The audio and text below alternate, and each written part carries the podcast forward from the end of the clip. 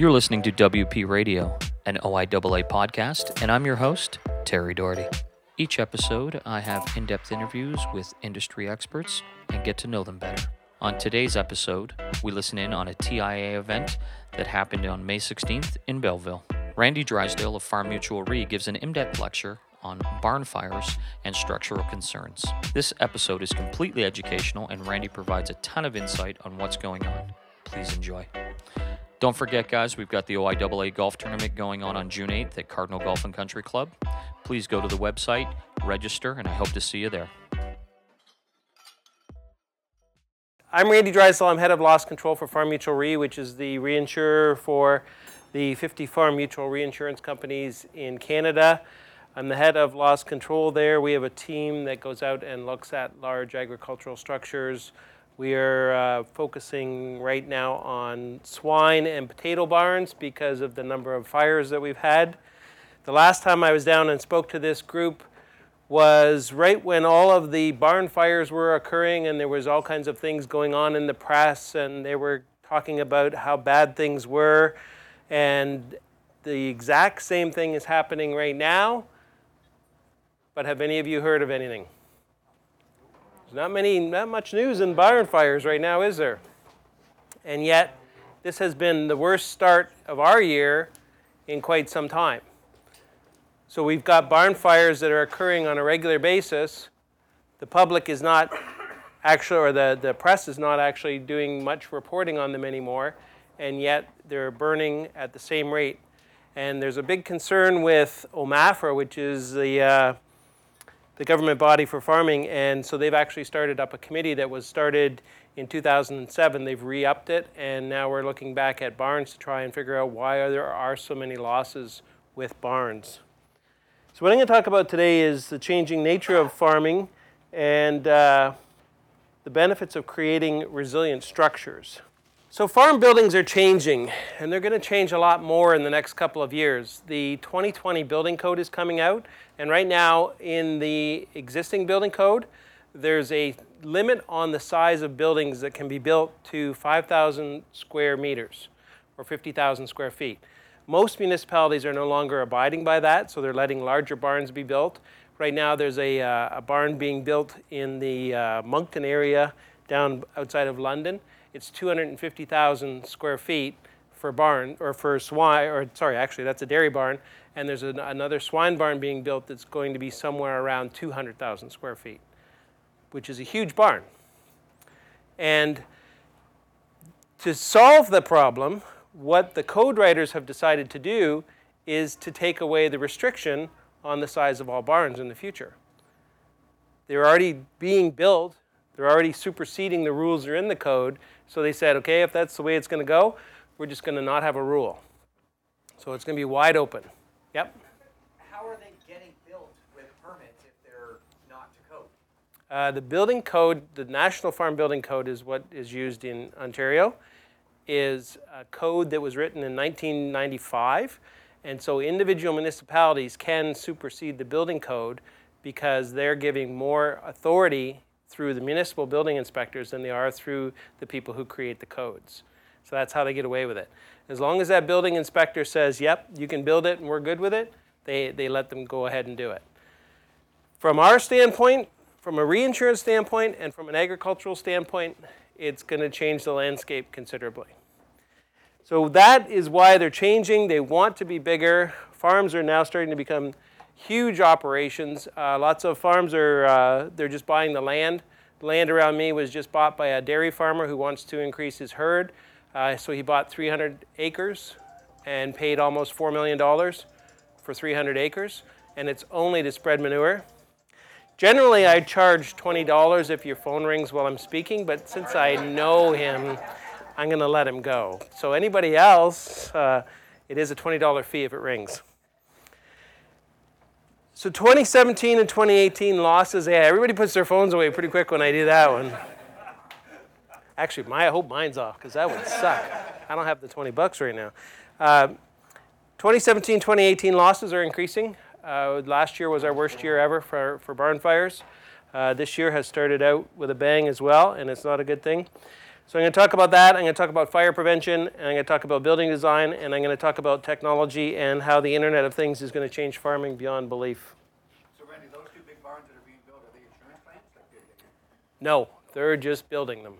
Yeah. Uh, they're, they're, not, they're not really barns anymore either. Uh, the one has a boardroom that is probably bigger than our office, which is, which is huge. And so that's their boardroom, but they also are thinking that they're going to uh, let public interest groups use it. And uh, so you've, you've got these structures that are going up, and, and it's quite interesting to see what they're all going to be how they're going to last and they're- how they're going to survive. But so from uh, 2009 to 2016, according to the Office of the Fire Marshal, the number of barn fires was or has been dropping. So in 2009, we had roughly about 185 barn fires in a year, and as of 2016, it was 145. But what's happened is that the price, the cost to replace those barns on average. Now you got to remember that that these barns are how the OFM categorizes the barns. So it could be a barn could be something as small as two horses, all the way up to four or five hundred cows uh, being milked in there. So the average price of a loss of a barn replacement in 2009 was about 135,000, and as of 2016, it was up about 275,000.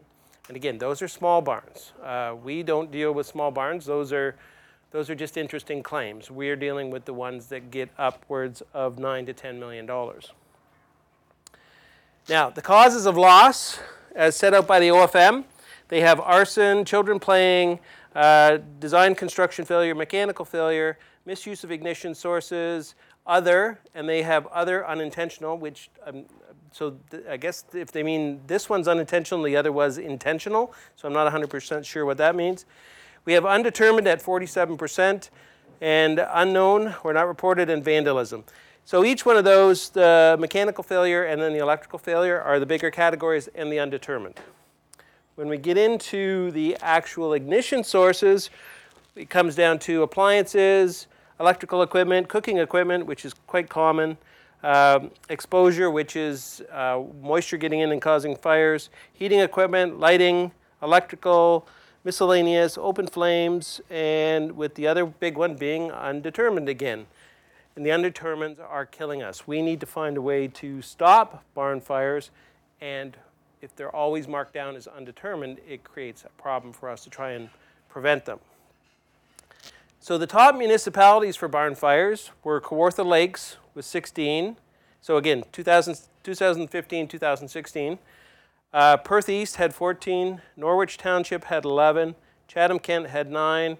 Haldimand County had 9. And West Lincoln had 9. And that's just in that short period of time. And according to OMAFRA, the most common ignition sources for fires where they actually could determine a loss it was hot ashes, embers, or a spark at 15, other electrical at 15, other electrical distribution, so the electrical panels, were at 14. Chemical reaction, which is spontaneous combustion, is 13. Uh, wiring is 11. Exposure, uh, where the source structure was detached. So if the if there was a fire somewhere else and it caused another fire, that's how they're, they're causing that. A rekindle was 11, other mechanical was 10, and vehicle was 10 as well. The, as I said, the 2020 building codes are going to change things dramatically. Uh, for you guys, unfortunately, you live beyond Ajax in the eastern part of the province. And you're going to have a challenge now as farmers and specifically as adjusters. Uh, the building code is going to require you to build all future barns to category one her earthquake ratings. Holy is right. You're not going to see many barns built up here. You're going to see them built in southern Ontario in the west now. A category one earthquake ca- classification changes things significantly. It then requires earthquake straps. It requires cross bracing in the corners. It requires more bracing in the attic. It is going to change things dramatically. There is a fault that runs under the Pickering nuclear reactor out to the uh, middle of the lake. I didn't build it, so I'm, I'm good. Uh, it is a known fault, and it hasn't been active, but is starting to be active. Uh, there was just an earthquake in Amherstburg, Ontario, which is in the deep south, right down, right across the lake from another nuclear reactor, which that one's bad for me because the kill zone actually, the, the way the wind blows, will come towards where I live. If you live up here, oh yeah, you guys are on the west side or east side too. You're screwed. You're just, just like me. Um, there's nothing you can do. So, so earthquake resilience is going to be huge. It's going to be a challenge to get farmers to uh, accept that they're going to have to build to earthquake standards. There's enough other government regulation going on right now with, uh, with the poultry industry, with the swine industry, and now we're going to add in, according to the building code, that they have to build to an earthquake standard. The other thing that changes everything is animal rights. Now, I'm not going to stand up here and say that animal rights are good or bad. That's, that's neither here nor there. What I'm going to tell you is when we have people that make changes to deal with animal rights, it increases the cost to rebuild a structure. There's no doubt about it. With dairy barns right now, there's not much change for them, but if you talk to the poultry people or if you talk to the swine industry, it's huge changes as a result of the need to change animal rights. If you're going from a battery cage system to the new uh, cages, it, you cannot put the same number of birds back into the structure that was there. If you're putting in swine, if you're building a swine barn right now, you can't do uh, the sow crates, so you have to have open housing. And so you're going to have to have a bigger building.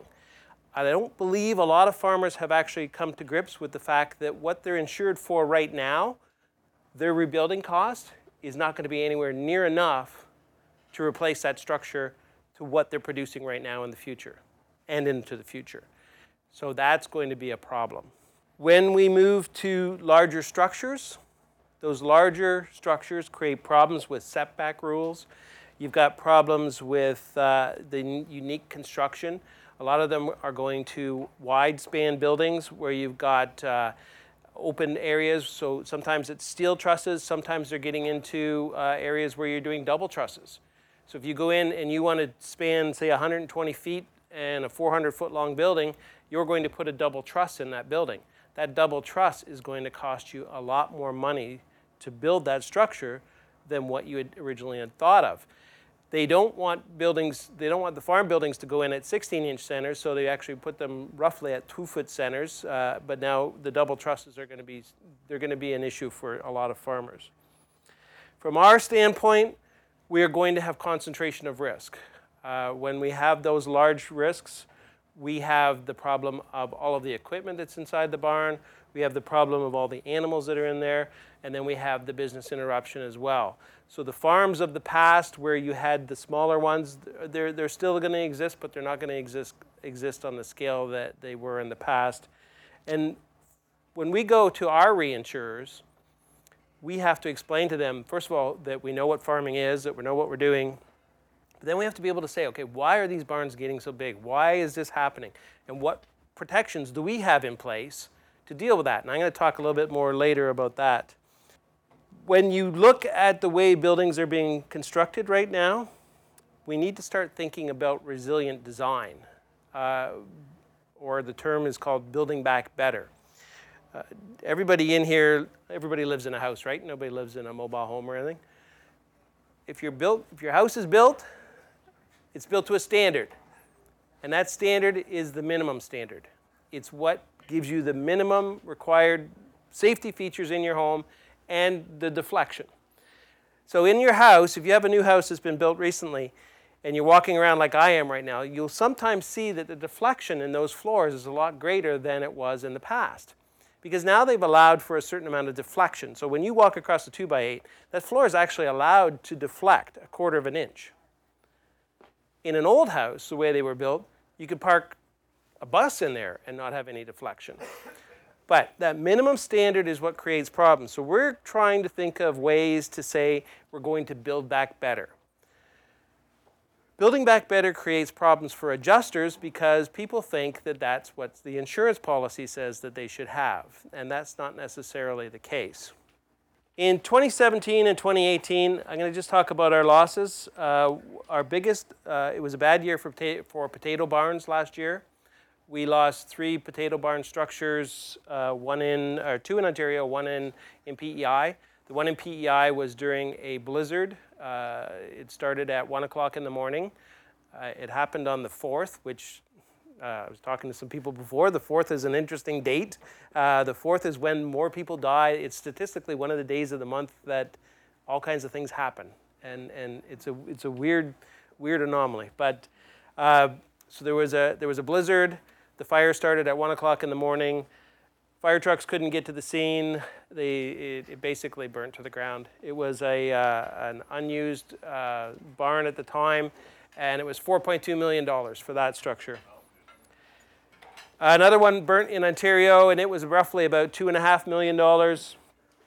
Uh, again, it was just one of those ones that started, uh, that one started at 2 o'clock in the morning. The third one is a loss that is our highest to date, and it cost us 9.25 million. That 9.25 million is only our portion of the loss. We only had the building, the produce, and the equipment. The trucks were insured by another company that starts with N in and kind of rhymes with tack. Um,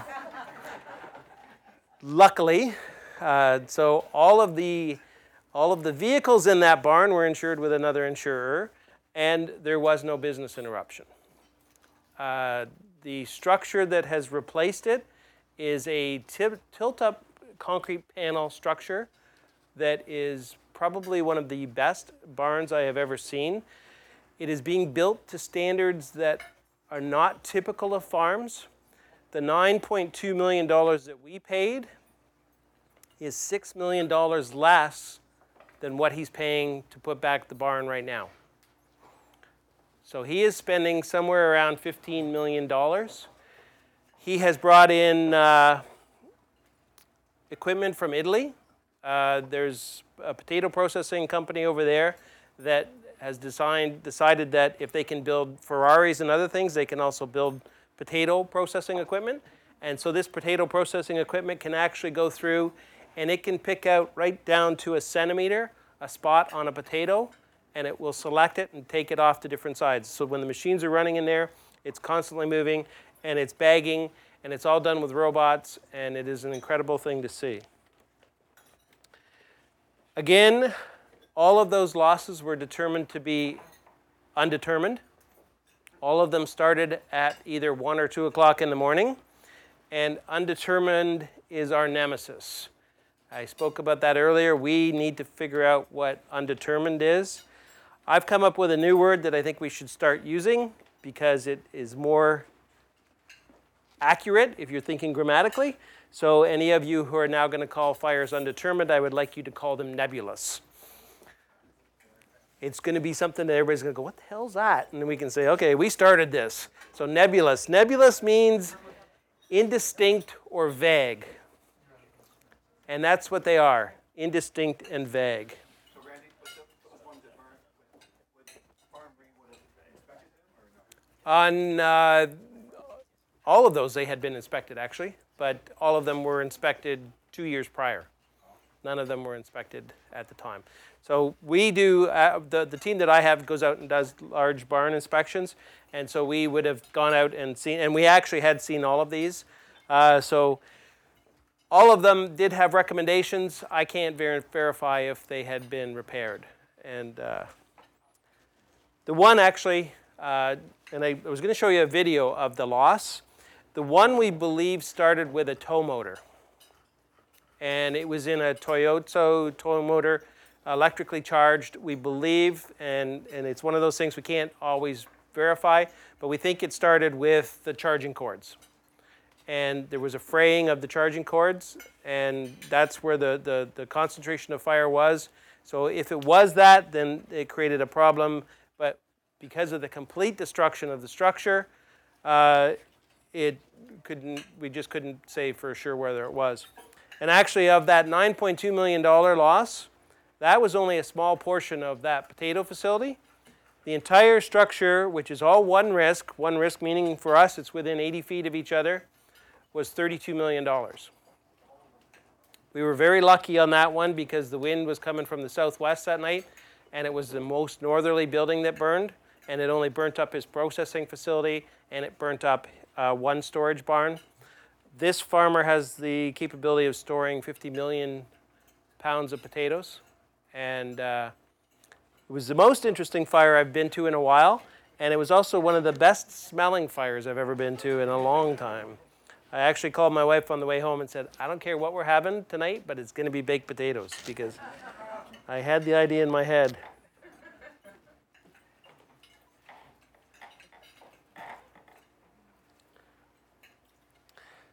Does anybody in here think climate change is happening or not happening? it's an interesting question because some people don't believe in it and some people do.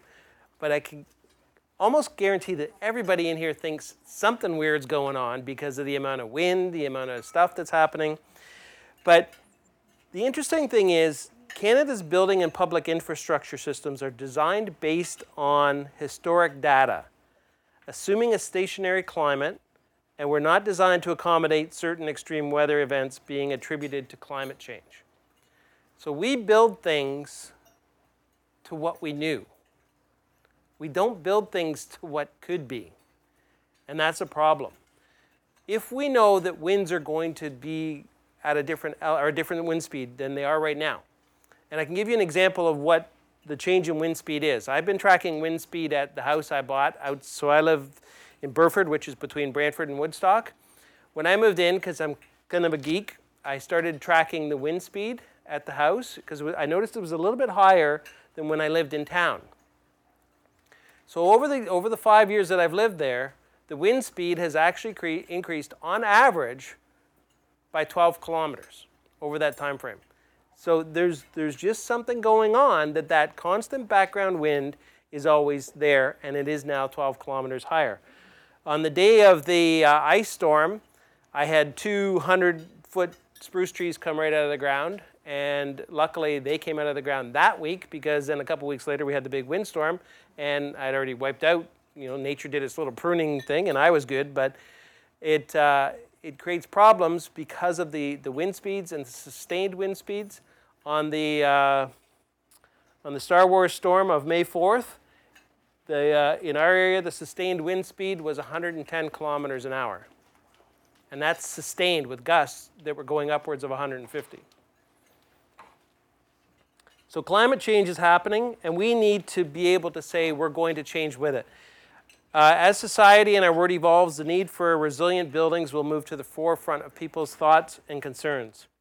We need to be able to create, create structures that are resilient to the atmosphere that we're living in, to the climate that we're living in.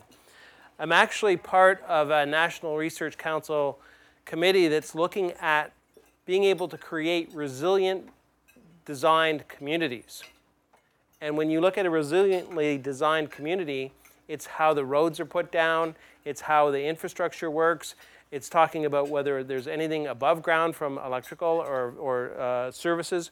And it's, it's quite interesting to see the, the, the depth of the skills that are on that committee looking at this because everyone has identified we need to deal with this. Yep.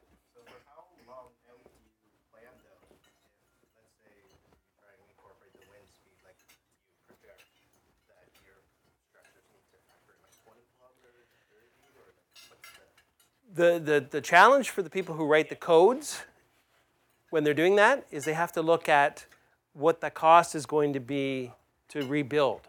So you could build the most wind resistant structure imaginable. It's called a silo. And it's full of concrete and, and but you wouldn't live in it. But there are there are restraints put on, on people's ability to, to, to be resilient by the very nature of how much money we do or, and don't have. And that's going to be the challenge is how do we find more innovative ways to build these structures? By the way, that new potato barn that went back up, that farmer built a resilient, in what I believe is a resilient design, because he put in hurricane straps. He spent an additional $7,000 of a $9.2 million, well, it's actually a $15.2 million loss. He spent an additional $7,000 to put hurricane straps in, which is this much, right? It is nothing in the cost of that barn. And he also, based on some advice we gave him, He created a bunker in the middle of his building that is about the size of this area in here. It is almost two foot thick concrete walls with fire doors, a concrete ceiling, and all of his moving equipment, his tow motors, his hand carts, anything that plugs in goes in there at night, and the fire doors come down, and it's got fire dampers and everything. So if there is a fire in that building now, it is going to be contained to that vault in the middle of that structure. And that is amazing. He took that upon himself. He also put in fire doors everywhere he possibly could. And we're using him right now as a model for how barns should be built. But he also gets poo pooed because people say, oh, don't do that. You know what? I'm insured.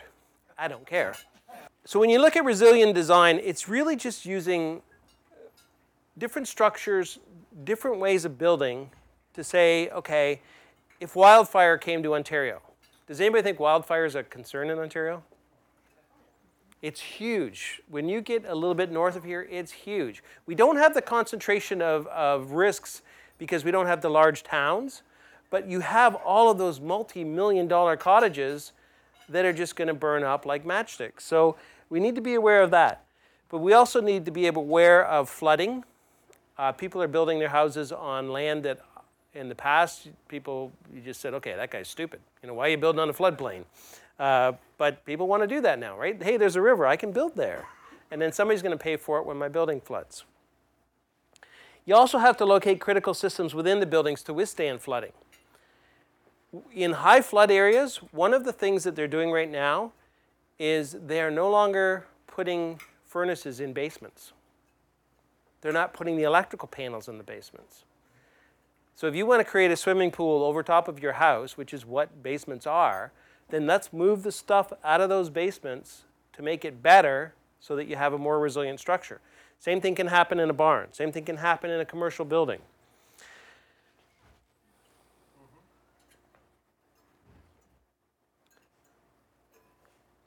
So if we look at the leading causes of identifiable barn fires, it's mechanical, misuse of, ignition source, and design construction. And if we try to limit the damage that's happening in buildings, if we can focus on those three items, it can make a big difference to the structures themselves. So with electrical, we've identified some concerns uh, as part of that OMAFRA committee that, that I'm on. We've identified that confinement barns have been misclassified in the building code or in the National Farm Building Code and the electrical code as being the same as any other barn. But in a confinement barn, you have a lot more corrosive gases. The challenge is that to change the electrical code is very difficult. There's, we, Farm Mutual Re got a change created in 2006 but we actually kind of did it in a sneaky way and it worked. And I don't think I could do that again because I'd probably end up in jail. But um, if you want to change the code, you got to go slowly through the process. So what we're doing is we're writing right now to the head of the ESA saying, here's the concern we have. Then we've got to show documentation. Then we've got to go through and do all this other work. But we've got uh, a couple of big supporters on the Electrical Safety Authority who are agreeing with us that barns should be classified as corrosive atmospheres now. Uh, even a potato barn, the reason we believe the potato barns are burning is the dust. The dust is actually corrosive when it gets mixed with water. It releases the acids in the soil, and that's what breaks down the electrical equipment. Just think about that.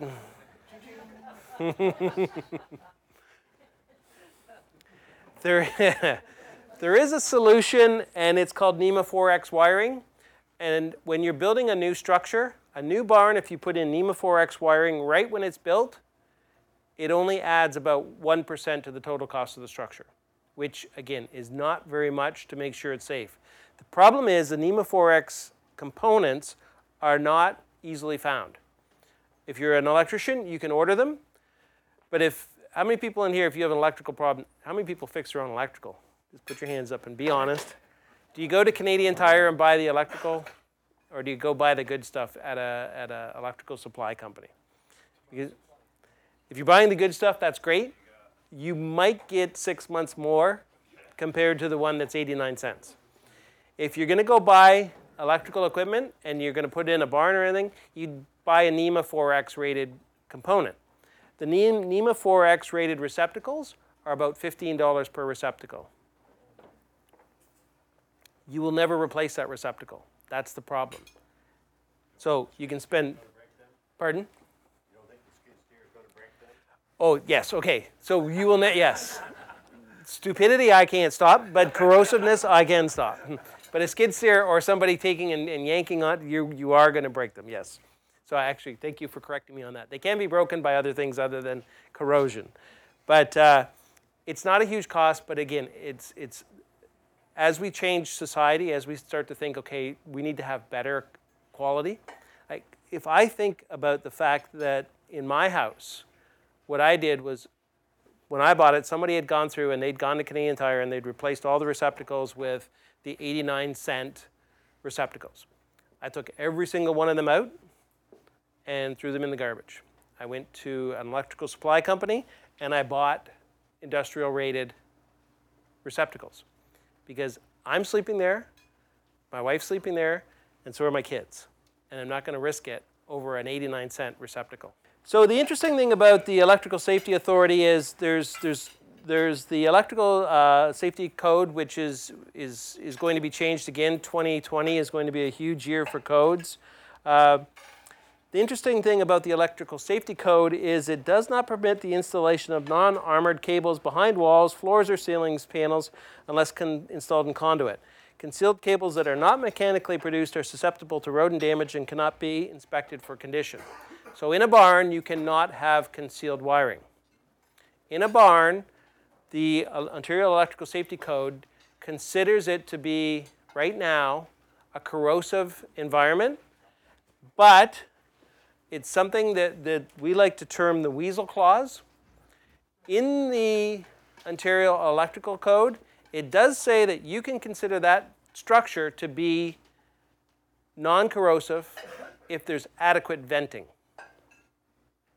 And nowhere in that code does it tell you what adequate venting means. So the weasel clause comes out, and the guy says, Oh, you got a fan. That's good enough. And off they go. So as long as you allow those clauses to exist, there's going to be a problem. And I didn't call it that originally, but I think it's a great term. That actually came from somebody from the Electrical Safety Authority. So the other problem in barns is uh, misuse of ignition sources or igniting equipment. Uh, smoking still creates problems, which I would have thought that was going to be gone, but it still does. Extension cords, uh, misuse of equipment, welders, that, that is, is a common thing. Uh, then the other one that we worry a lot about is the maintenance and deficiency. The other, the other uh, thing that happened a lot two years ago, we had a lot of straw chopper fires and they were happening all over the place, and now we have none. And, and so, just to try and get a handle on what's creating the problems is really difficult because we don't know what is going to cause the fires next year. And that's, that's the challenge for us. This episode is brought to you by Archon Forensic Engineers.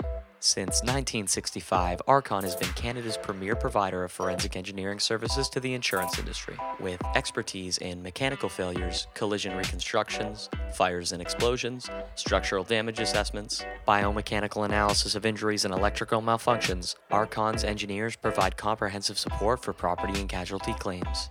For more information, please visit www.archonforensics.com or to speak with an expert, please call 1 888 272 6671. Now let's get back to the show. So, how many people in here think you could put a sprinkler system in a barn? Could, could, could.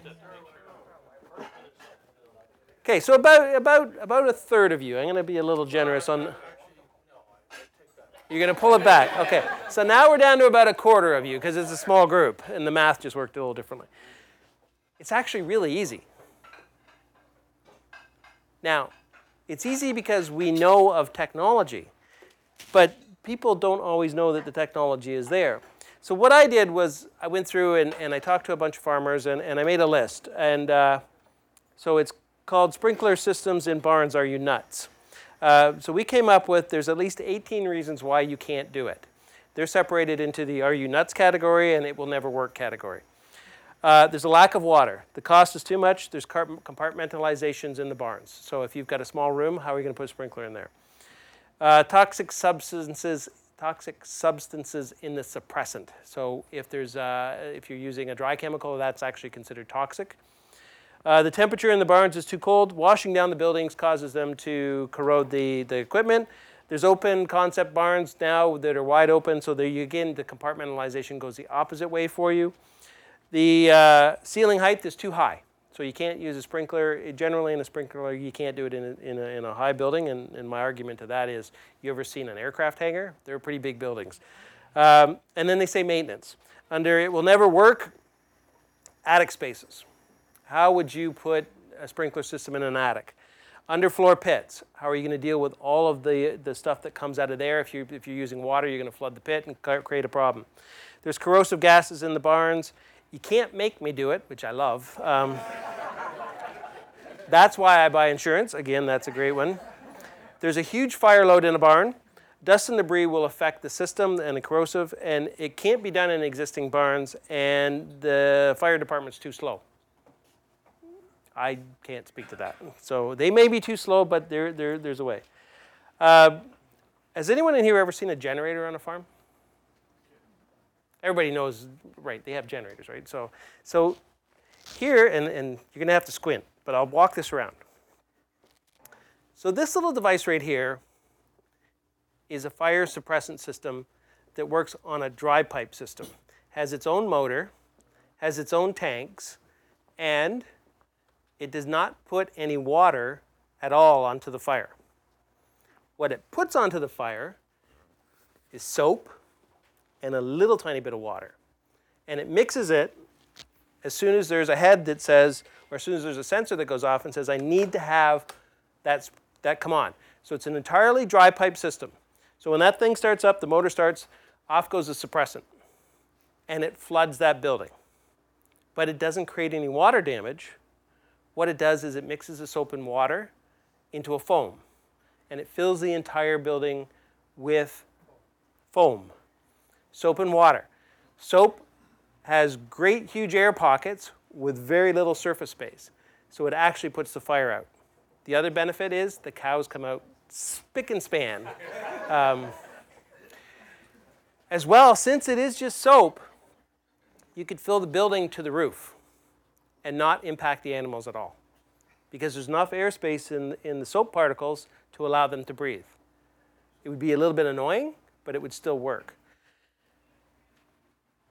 That unit right there is the same price as a generator to put in. The exact same price. We can't find anybody that's willing to try it. I don't want to be involved, you know, it's too much pain. This system was created by people who put fire suppression systems in boats. Anybody ever been on a cruise? Have you ever thought about where they're going to get the water to fight that fire on a cruise? They don't suck it out of the ocean because guess what? That thing would tip over and you'd all be dead. What they use is suppression systems like this. They had to come up with a way to do fire suppression systems in these larger boats that made it so people weren't going to die because of a fire on a boat and then putting water on it. So this system is relatively inexpensive, and nobody will do it. So we're going to have to find somebody at some point and just say, we'll pay for it, and we're going to try it. Not that we want to set their barn on fire, but we'd have to try it to, to see how it worked. The, the, other, the other challenge, uh, just, I'll just clearly state this right now, the other challenge with that system is it does have to be in a warm part of a barn. So it would have to be in a separate building on the barn, but that's all that would require heat. And it doesn't require much heat, it just has to be above freezing temperature. So a small little block heater or a small little heater in there could, could actually solve that. You're saying the total installation cost, include the piping, labor, and everything, the same as putting in a. As a good sized generator. Yep. But people will do the generator because they can see that I've got to be able to milk, I've got to be able to feed my animals, but they won't spend the money to do that and put it in the barns. What are we talking dollars? Just for a rough hundred grand? 100 grand. Yep. If you go to the really big ones, if you had one of the really big structures, you might get upwards of 400,000 because you're, you're talking a system that has to be able to pump more volume. But even on that, you're less than, if, if, you're, if it's 400,000 and you're on a $4 million barn, you're, you know, we can all do the math on that. It's, it's not a huge investment. The other thing we can do on barns, uh, we can have fire separation. Uh, fire separation is fairly easy. Lots of people don't like to do it. Uh, that big potato barn fire that we dealt with, he likes to keep his buildings 20 feet apart because that's the minimum that he can do it in his municipality. He doesn't like to spend money on fuel, so he keeps his buildings close.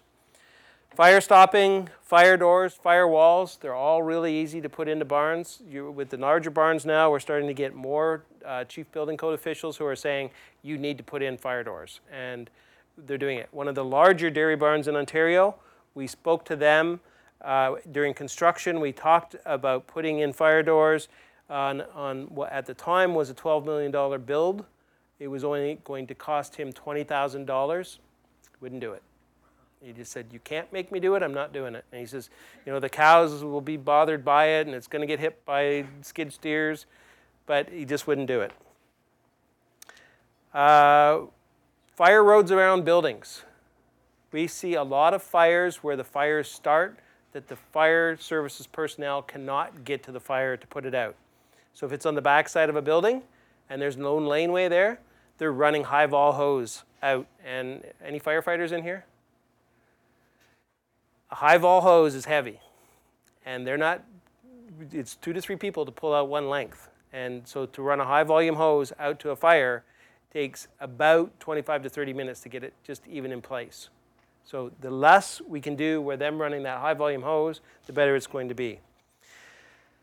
Uh, there was a barn fire in Jarvis, Ontario this year. Uh, when the fire trucks went in, they got stuck in the laneway, uh, which created a problem because the, the, the, barn was quite a ways back off the road. And so then they had to bring in high hose really quickly to start pulling equipment out. So having a good laneway is really a good way to, to prevent fires. Another thing that's really quite interesting right now is Canadian Food Inspection Agency. They are, they have the most power of any governmental body I have ever seen.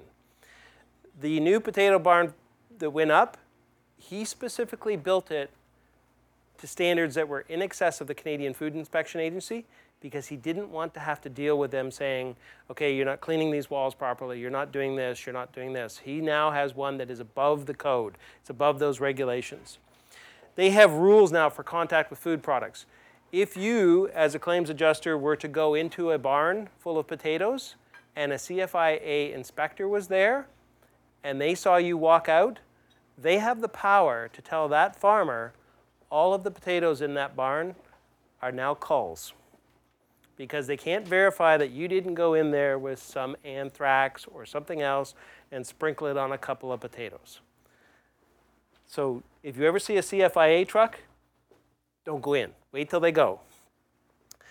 There's rules for the storage of chemicals. There's rules for dust control. There's rules for what goes in here. There's rules for what's there. It is amazing how they now are changing the structures of barns because of what they are doing. Last thing I'm going to talk about is the Internet of Things.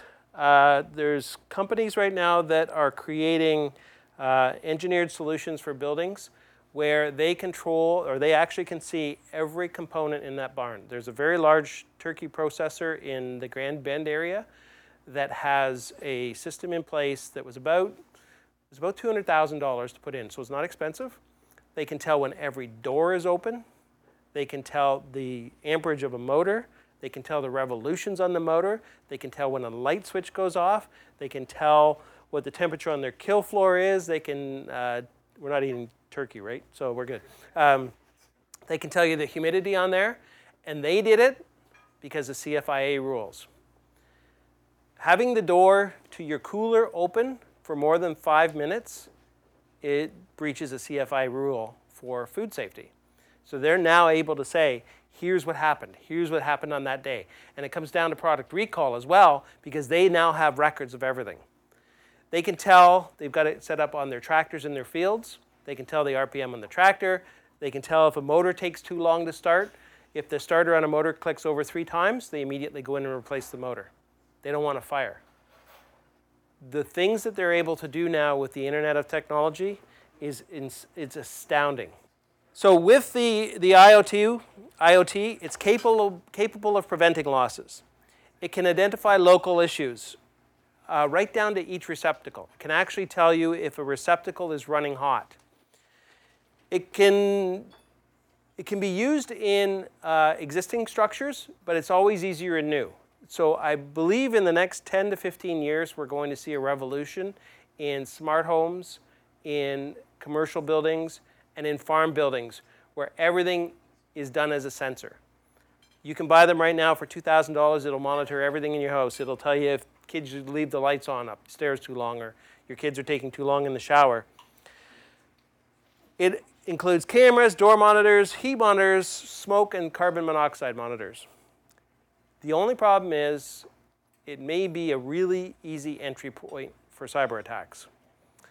So that really large potato barn or a really large poultry barn, we actually talked to them about what are they doing to prevent somebody coming in and creating a problem, where they could go in and, and there is a potential they could work backwards and they could shut stuff off. So if they wanted to affect somebody's supply, whether they're doing it just out of vandalism or whatever, they could go in and shut down or shut down uh, cold rooms and, and, everything. So, and the other problem that I see is uh, DIY. Uh, soon we'll have the, instead of HGTV, it'll be uh, internet TV where they're telling you how to do all these sensors and, and everybody will be trying all this goofy things in their houses and building things that they really just don't know what they're doing. So now I have, uh, I, I, need uh, some help from you. You guys are going to be my guinea pigs for a few minutes. So when you go to a claim, is your reporting system automated? How do you do your initial claim? How many in here have an actual claim system that can take down the information, help them when they're in the field to take down information for a claim? One. So did you guys create that? Yes, You created it? it's a brand new system that we paperless. Okay. Everything's online. It's every file I have. Everything's on there. So it, It's in the web, but right, it's in the web, but it, but it, so it's an offline system and it goes up to the web. Yep. Okay, perfect. So we know that at least one company can do it. every company. Every company can do it. It's, it's how much money you have to spend. So you're, it's an internal system. Okay, great. That helps me out a lot. Um, so thinking about your system right now, if you're not using an electronic system, could it be automated? Terry's is. Could everything else be automated? Because you're sitting right on the edge of a disruptor here. It, it's really, it could really make a big change. So then, Terry, can, can that be made simpler? Well, we have our version of it. It's called ClaimCenter. It's Guidewire. Yeah. A lot of people use it. So Intact has it, Co-op has it. We just have our version of Your it. version, yeah. So we took it as raw and then had, I think, 100 employees work on it over a two-year period. Yeah. And we refined it down to be for us. Okay, good. So it's an individualized. It is. Okay, It's just a main platform. Right. We retrofitted it for us. okay. Company is that? Aviva. Aviva. But Co-op and Intact has it as Right. well. I know Intact has one. Yeah. So thinking about when you go out and do your initial claims visit, one thing, what one thing could could could you guys have done for you that would make your life simpler? Is something like that something to think about? 'Cause we have we have a system uh, for anyone who works in the mutual system. We have we have something that we're actually trying. We're going to try, and uh, so but I've got to I've got to ask before I can do things. They don't just let me go and run hog wild. So unfortunately, life would be so much easier if I could do that. What does that do for you? Like what, what? What does it do? You're, going to have all your information in one spot. You're going to have all your pictures in one spot. For you guys, for example, you would have your, your loss control information in one spot, in the same spot as your claims. And so you would be able to go and say, wait a sec, you know, there was a recommendation here and, and, uh, and do that. So, okay, that, that gives me plenty of information and is going to make my life a little bit easier. Uh, so I'm just going to get you all to sign a waiver that you all agreed that I'm brilliant and uh, I can move forward with this project. And so we're good. All right. That is the end of what I ta- wanted to talk about. Uh, is there any questions? Uh, so the question was, do we have any input with the, the building codes? No. The answer is no. We, we can, just like everyone in here, what we do is we go on and we watch what they're changing in the building code. Before they do it, they always uh, put out put it out to the to the people in the province to have comments and feedback. Sometimes I think they do that just to say, okay, we fooled them, or they think they're going to actually have input. But uh, we're we're looking at trying to get more people on our loss control team into committees to have more impact. Uh, us going out to see, you know, seven or eight hundred barns in a year is not going to be the same as us having the impact on changing the future. So that's that's something we are working on. But everybody in here has the opportunity to comment on the building code changes, on the electrical code changes, and I know in some cases they do listen. Um, so with building more resilient barns, um, does that affect the timing? Like, you know, instead of one year to build a barn, now it's taking one and a half, two. Like, does that affect other areas of the policy in terms of like It, it, it typically doesn't affect the, the, the construction. What has a greater effect is weather. Uh, because these, these materials are available right now. It's like you can go buy hurricane straps anywhere. Uh, you can buy earthquake, earthquake straps quite easily too. It could add to the construction in that there's a lot more bracing. Uh, but the, the quicker people get acclimatized to the changes of doing resilient design, it will make it easier in the long run to, to come up with a better standard for this. Uh, California has already switched over to resilient design. They're the leader in all this stuff. They immediately jump on everything. And uh, so we're going to kind of watch what they do and see what happens. Any other questions? Yep. So when you're talking about building back better and some of the retrofits that you're trying to suggest to these farmers, so there's the obvious benefit to the insurer, the Right. Are you able to also tell them, well, the generator is going to cost you a hundred thousand, and give them an idea of premium reductions that would show some return on the investment, or is it not attractive enough to the farmer? The, the, way, the way I've always looked at that is we shouldn't be penalizing the people who do things correctly. We should be penalizing the rest of us. Uh, so your rates shouldn't go down be, Doing it right. You're doing it right. It should go up because you're not doing it right. That that's my belief. And uh, but there there when I was talking about the resilient communities, they're actually they have a commitment from several of the large insurance companies that if a resilient community was built, there would be a reduction in their insurance costs. So it is something that can be looked at, and I think I think we do have to look at that in the future to say if somebody's going to do all this stuff, then what can we do to make their life better?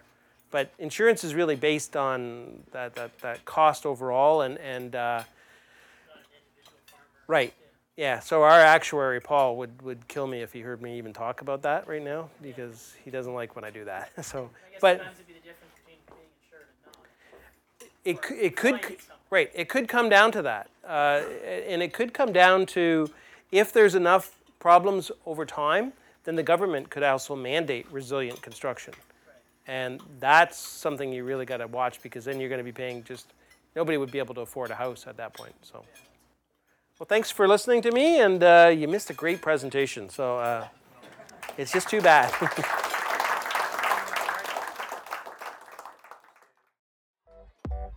Thank you so much for listening to this episode of WP Radio. It was a pleasure recording it, so we hope you enjoyed the episode. Please check in next month for another installment of the podcast. And until then, stay up to date with all the info at oiaa.com.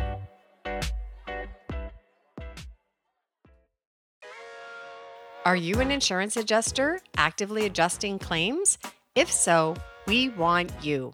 The OIAA is a professional organization currently consisting of 1,800 claims professionals with its main focus on education, networking, and knowledge. We promote and maintain a high standard of ethics among insurance claims professionals. We work together with government departments and officials, governing bodies, members of other organizations, insurance companies, associations, and fraternities, as well as the general public in matters connected with the business of insurance and insurance claims. We recognize the value of networking for education, advocacy, advancing professional standards, and offering mutual support. We provide networking, professional development, inside industry news, and support to insurance adjusters across Ontario.